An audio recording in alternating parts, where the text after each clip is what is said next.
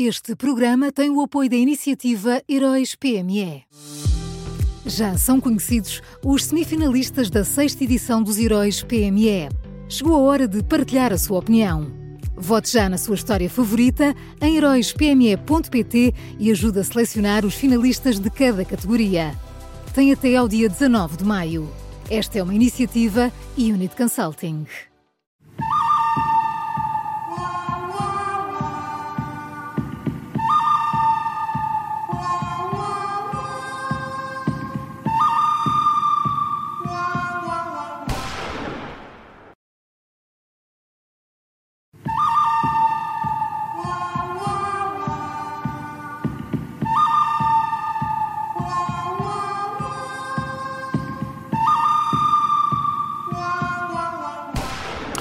Começa aqui a edição do Bom, o Mau e o Vilão, as escolhas diárias do Miguel Pinheiro nas manhãs 360. Bom dia, Miguel.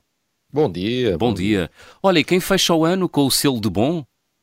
Pois é, exatamente. Olha, não tinha pensado nisso, mas de facto aqui está a, a última edição, a última edição do ano.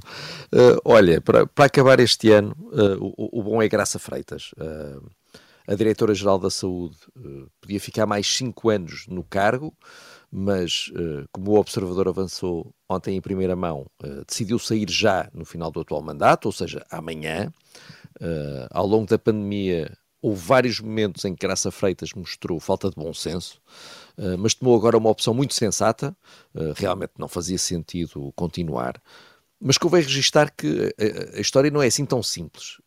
se o Estado português funcionasse de forma previsível e de forma normal, Graça Freitas saía da DGS no dia 31 e no dia 1 já tínhamos o seu substituto a trabalhar, uh, mas não vai ser assim. Uh, como o governo ainda não arranjou ninguém para o lugar, uh, pediu a Graça Freitas que continuasse no cargo, não se sabe por quanto tempo, já houve pessoas que ficaram assim durante meses e durante anos, há vários casos, até recentes, uh, disto. Olha, uh, a começar pelo nosso Tribunal Constitucional.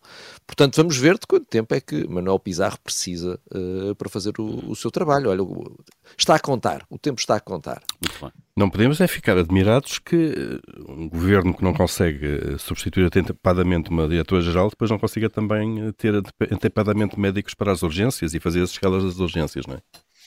Por acaso, olha, oh Paulo, acho que podiam fazer assim uma escala para diretor-geral, Graça Freitas, que segurava o cargo às segundas e terças, depois Rui Portugal às quartas e quintas e à sexta-feira iam, iam, iam, rodando outras pessoas no cargo. Assim havia uma coerência organizativa do topo à base. Eu acho que era o melhor. O mesmo modelo.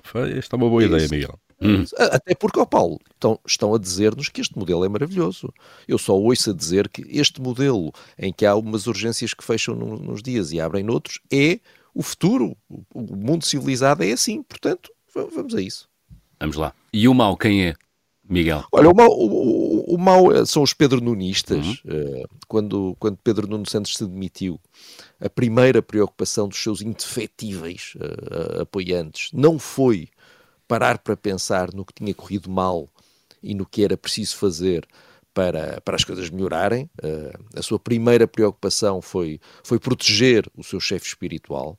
Poucas horas depois da demissão, os jornais, as rádios, as televisões e as redes sociais estavam cheios de Pedro Nunistas a explicarem à pátria que o agora ex-ministro das Infraestruturas não tem culpa de nada uh, e que Fernando Medina tem culpa de tudo. Uh, eu, eu não, estou, não estou aqui a discutir se tem razão, se não tem razão, quem teve culpa, quem não teve. Aqui o meu ponto é, é, é o da falta de noção uh, de que as prioridades não deviam ser primeiro Pedro Nuno Santos, depois o PS e depois o país. As prioridades deviam ser o inverso disto.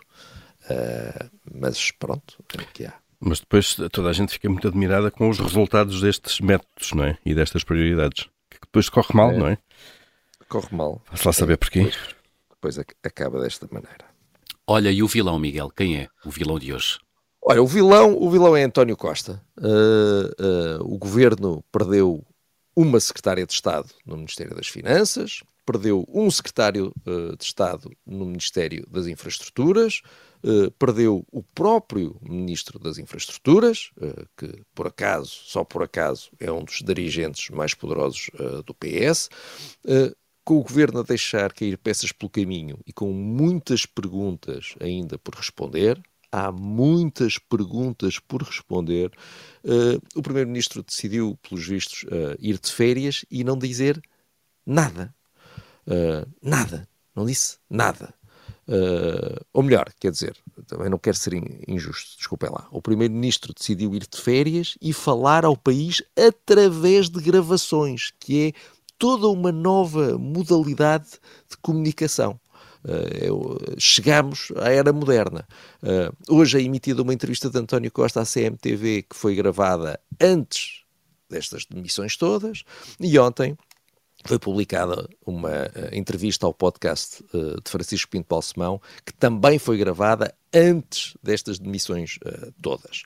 Ora, quem deixa gravações corre um risco, e António Costa, com tudo o que aconteceu, depois de gravar estas conversas, está a correr o risco do ridículo, porque na entrevista a Balsemão Costa admitiu a possibilidade de se manter líder do PS no final deste mandato e de concorrer ainda às próximas uh, legislativas. Já estava toda, toda a gente a pensar que António Costa ia meter os papéis para a reforma uh, e ele diz que não.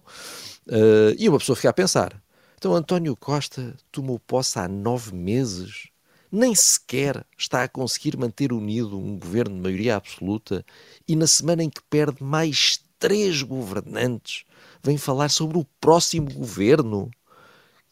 Por, por, mais que se diga, por mais que se repita que esta entrevista foi feita antes da crise, e foi, a imagem que fica é a de um político que vive numa bolha que começa e acaba no seu próprio umbigo. Muito bem, Miguel, vamos uh, recordar as escolhas uh, de hoje. O bom é Graça Freitas, o mau são os Pedro Nunistas e o vilão é António Costa. Miguel Pinheiro, se não nos virmos mais, bom ano Bom ano, bom, bom ano, mas atenção que eu, eu, eu não posso não te ver a ti, mas amanhã cá estarei numa emissão especial do, do Vencedor É. Muito é bem. Especial balanço de ano, não é? É, é verdade. Não é especial, não, uh, Paulo, vamos ser rigorosos. Uma edição especialíssima. Exato. Uh. No, no, no, que nós nos metemos. Olha, entretanto, fica por aí para escutares a edição de hoje de E o Vencedor é, que chega já daqui a instantes.